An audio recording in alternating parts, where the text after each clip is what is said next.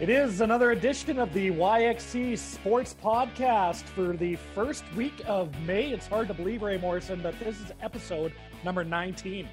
That's good you're keeping track. Because I know you're not. Because I have not. I, I, go by the dates, but uh, this is the mighty YXE Sports Podcast for Wendel Clark's Classic Grill and Bar.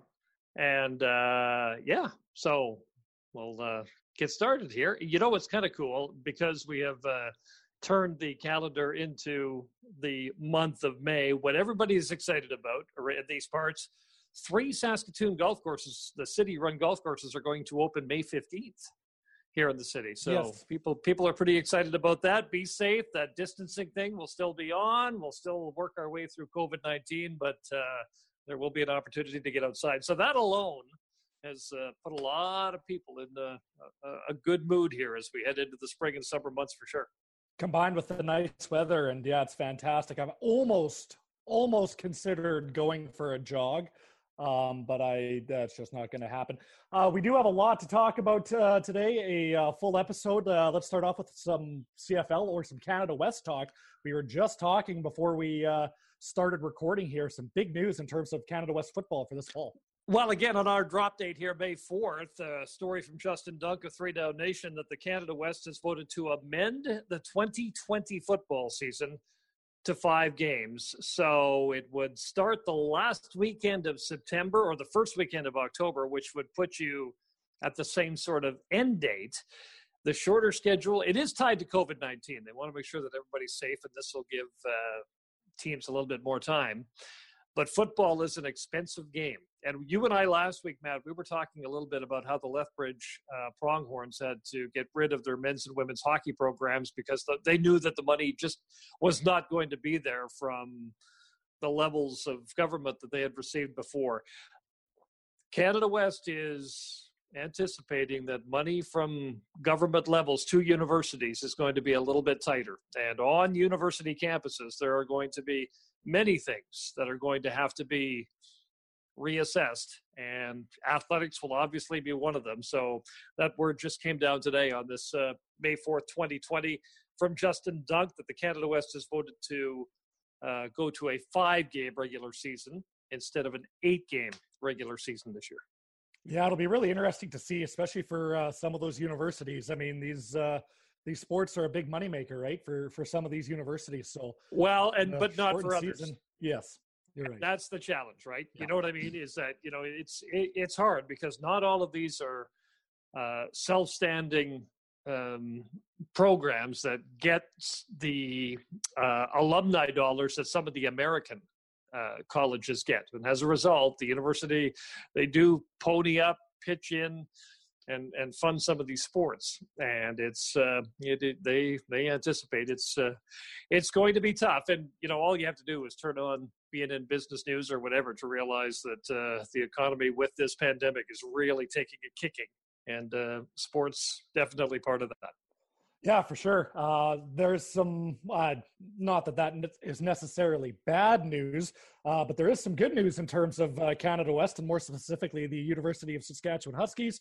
The CFL draft was last week. Five Saskatchewan Huskies heard their names called in the Canadian Football League draft. Mattland Riley went seventh overall to the Saskatchewan Roughriders. Defensive end Nicholas Daly went 46th overall to the Winnipeg Blue Bombers. Receiver Sam Baker went 48th overall to the Toronto Argonauts. Nick Semick, offensive lineman, 57th overall to the Edmonton Eskimos. And Colton Clausen, receiver slash running back, kind of a Swiss, Swiss Army knife for the U.S. Husky football team, went 69th overall to the Montreal Alouettes. So, and of course, Clausen suffered that gruesome injury last year. Remember that? That, yes, that injury that, was... that, he suffered. And I, I did talk, and I haven't talked to him probably since March or so, but uh, uh, Scott Flory did tell me that he was actually ahead of schedule in. You know recovering from that injury. So uh, that was definitely good news.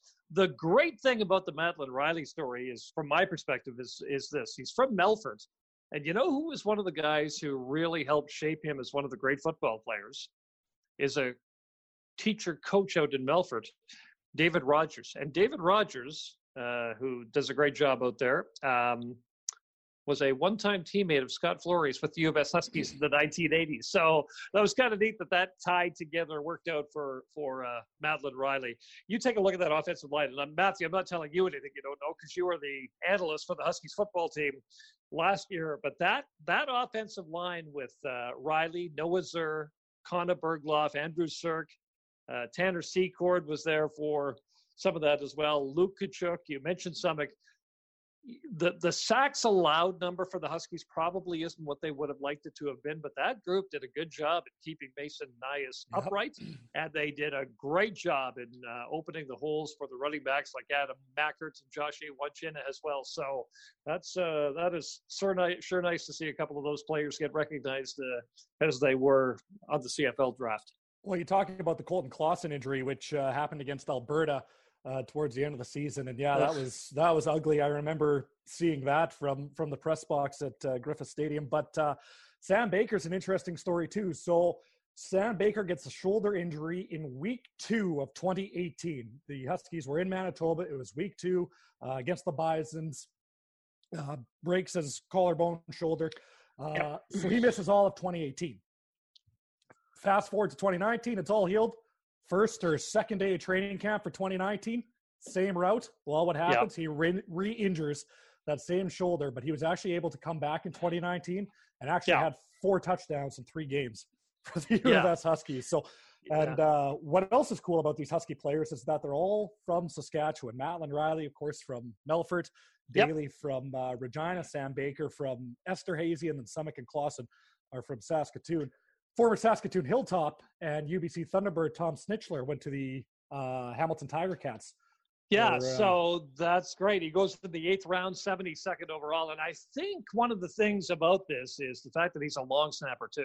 And that mm. might, you know, you take a look at those uh, non importer Canadian players. Boy, if you can make your impact on special teams, that's huge. So he is a long snapper that Hamilton's going to take a look at. So that's pretty cool. And the other Canada West player I'm interested to see how he does in the Canadian Football League is Travell Pinto, who went 12th overall to the Stampeders. Uh, hopefully, he's ready on many fronts for Canadian football. Uh, but with ball in hand, he can be a dangerous guy. And wouldn't it be great to see somebody from uh, uh, a Canadian university step up and do something great with the CFL if and when they uh, they get going? So that's in the uh, return. that was good. In the return game too, Pinto is uh, you know, he's not just a, a breakaway receiver, right? I mean, if you can work your way onto a team in special teams, uh, especially as a, a, returner, then yeah, you're you're gonna carve out uh, a nice career. Uh, what does it say about uh, the development of football Sask? The fact that all these players are born and raised in Saskatchewan. I mean, you know, I uh, yeah, I was talking with uh, somebody from Manitoba who is very involved in Manitoba amateur football, and he said, "Man, I'd sure like to duplicate what you guys are doing in Saskatchewan with your six man, your nine man programs, everything that you guys do in the bigger centers in Saskatoon and Regina."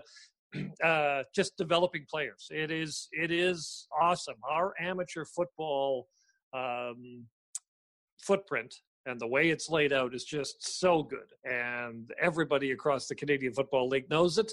And every time, every year, the CFL draft is held, you kind of look back at those Saskatchewan guys and you think you think so highly of them. So that's uh, that's good. By the way, Tom Schnitzler, we just want to go back to him a little bit. I want to tell a story. Blake Nill is an Alberta guy, but Blake Nill, the coach of UBC, coached out in the Maritimes for a while coached in Calgary for a while, but he's got a great nickname for Schnitzler, the Saskatoon guy. He calls him John Deere because he just reminds him of a big farm boy that's just yeah. ready to chuck, chuck bales anytime. And of course, I went to school with his dad, Pat. So there's the story there. So that was uh, that's really good.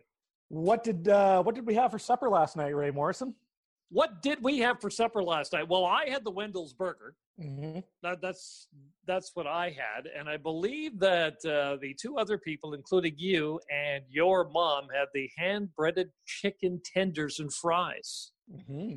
And where right. did we get those from? Wendel Clark's Classic yes, Grill we did. Bar. Yeah, right now, at, yeah, right now at Wendel Clark's Classic Grill and Bar, they're offering daily specials starting at just ten dollars when you order curbside pickup, like their family combo feature, two Wendel burgers and four mini burgers, or six hand breaded chicken tenders with fries for just thirty bucks. Stay safe and eat great with Wendel Clark's Classic Grill and Bar right on the corner of Circle and wild. So uh, there was a lot of food there. Oh, there was a lot of food there. There was. You ended up taking some home. Yeah, and I had it even for lunch today. It was oh, fantastic. oh, oh yeah, yeah, it yeah. So good. I had so, to have it twice.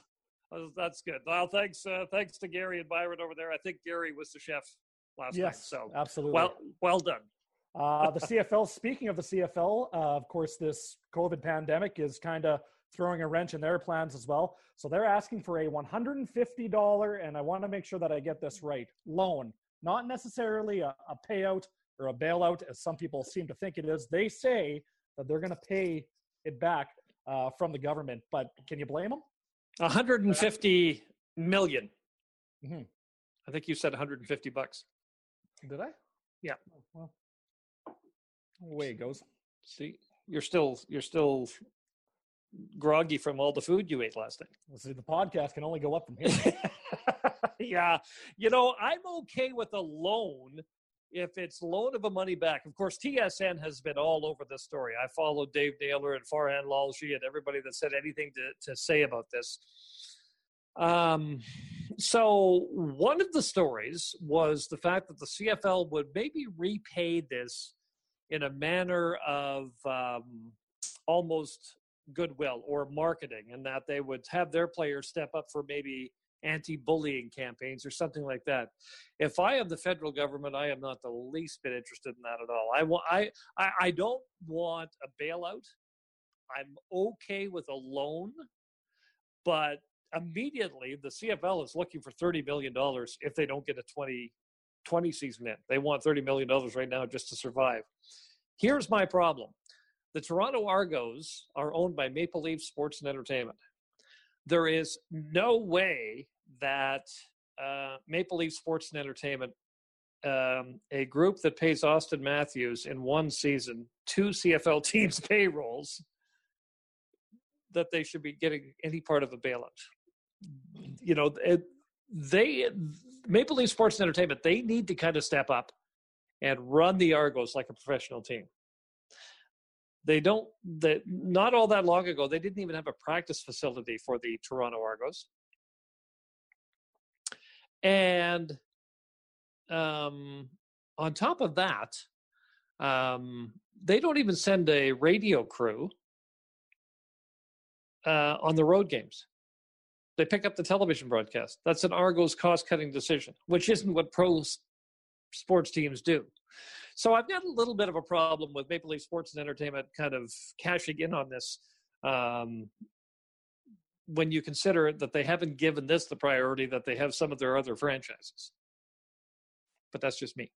No, and I, I the CFL's point is well, the government is helping out many other uh, businesses uh, during this pandemic, and the CFL sees themselves as a business. So that's the the angle that they're playing. So I kind of understand that they're kind of saying, "Hey, the government's giving out money to. I get it. Here, here, and I here. Get, right? Yeah, I get it. Maybe each team, because they're each a small business, should submit their own claim yeah. for money instead of the league itself.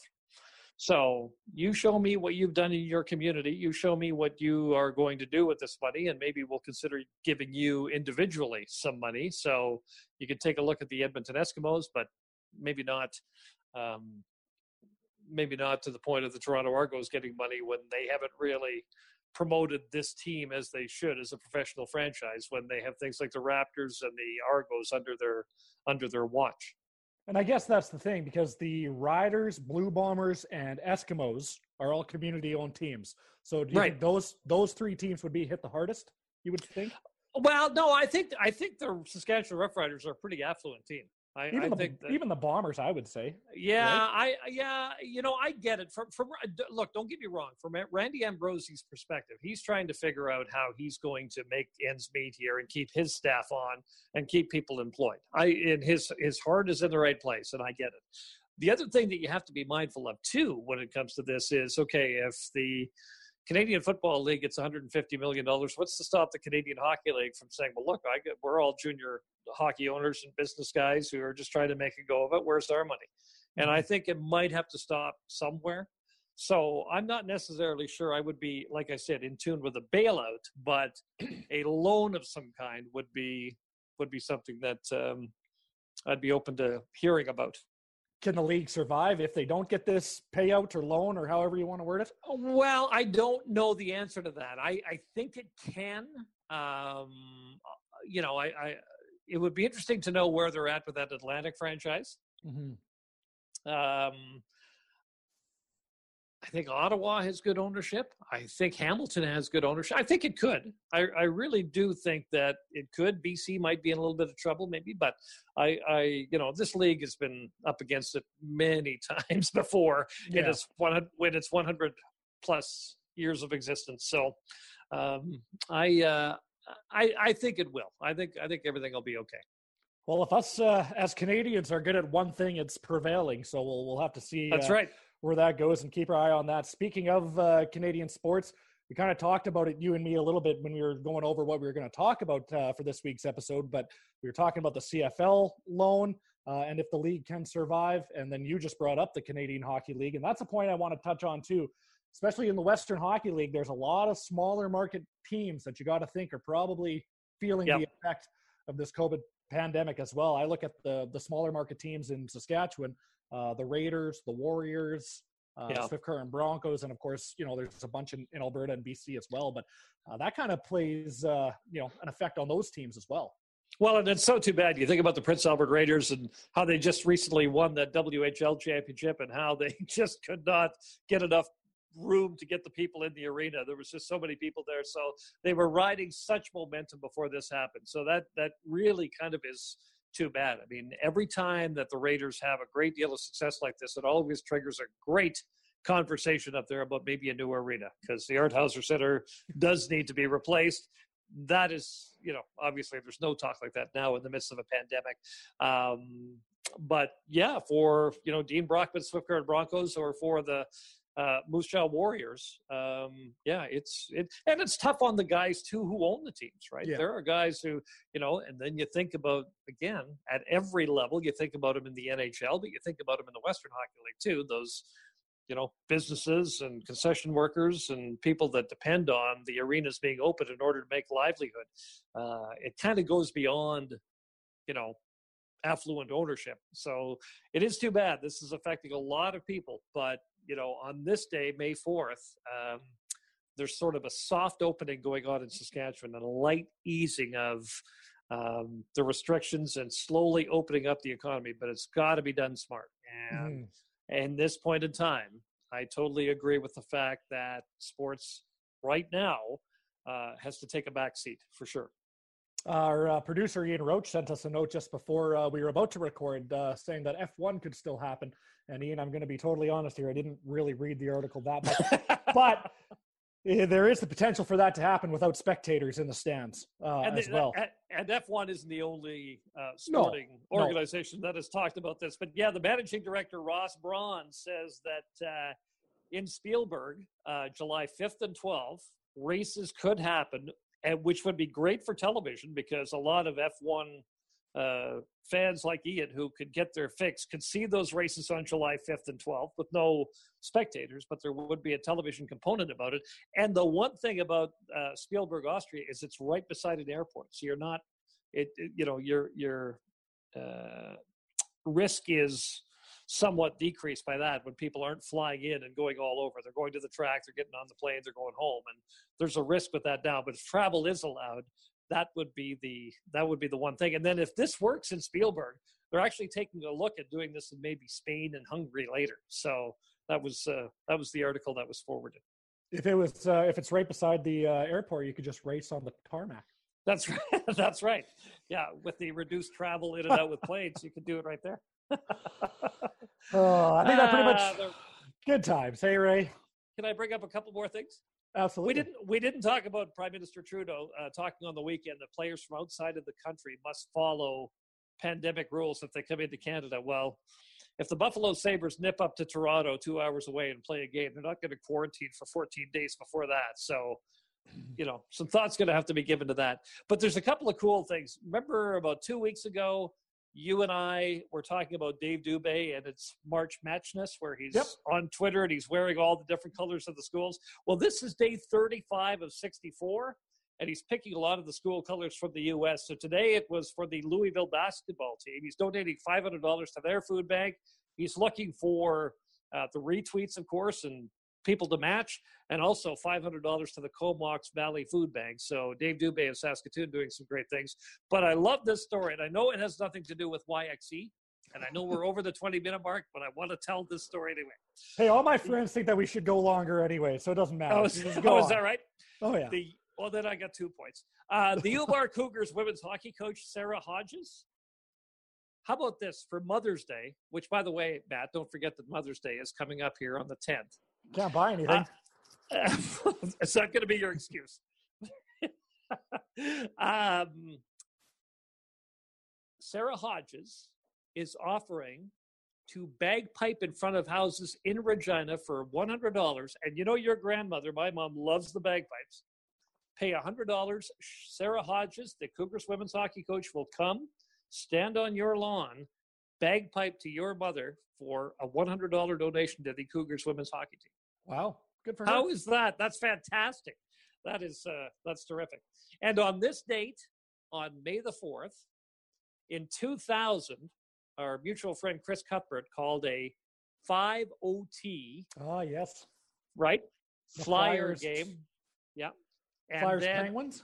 Flyers Penguins, and then on May fourth of 2008, called a four OT Dallas San Jose game. Ah, yes. May 4th. A five OT game and a four OT game. So there, I'm done. That's it. May, may the 4th be with you. yeah. Hey, do you know what Star Wars is? Uh, yeah, I could. Kinda. Oh, yeah, kind of. Maybe. We could do a whole podcast just on Star Wars. that does pretty much wrap things up for this week's edition of the YXE Sports Podcast, brought Thanks to you by Wendel Clark's Yep, Classic very good. Grill and Bar. Yeah. Uh, you can find this episode on all your favorite streaming devices. Uh, we also have a website and a Facebook page too, so you can head over to your face or our Facebook page, YXE Sports Podcast. We are also online at yxesportspodcast.com. Wray, any final thoughts? No final thoughts uh, other than stay safe, everybody. And we will uh, have another drop date on May the 11th, but uh, stay safe. And hopefully, as uh, things lift, there will be more pressing sports news to talk about. Although you and I somehow have uh, managed to kill 22 minutes here like nobody's business. Pretty impressive, if you ask me. that wraps things up for this week. Once again, thanks to the Wendel Clark's Classic uh, Grill and Bar for sponsoring the YXE Sports Podcast. Let us know what you think, and we will talk to you next week.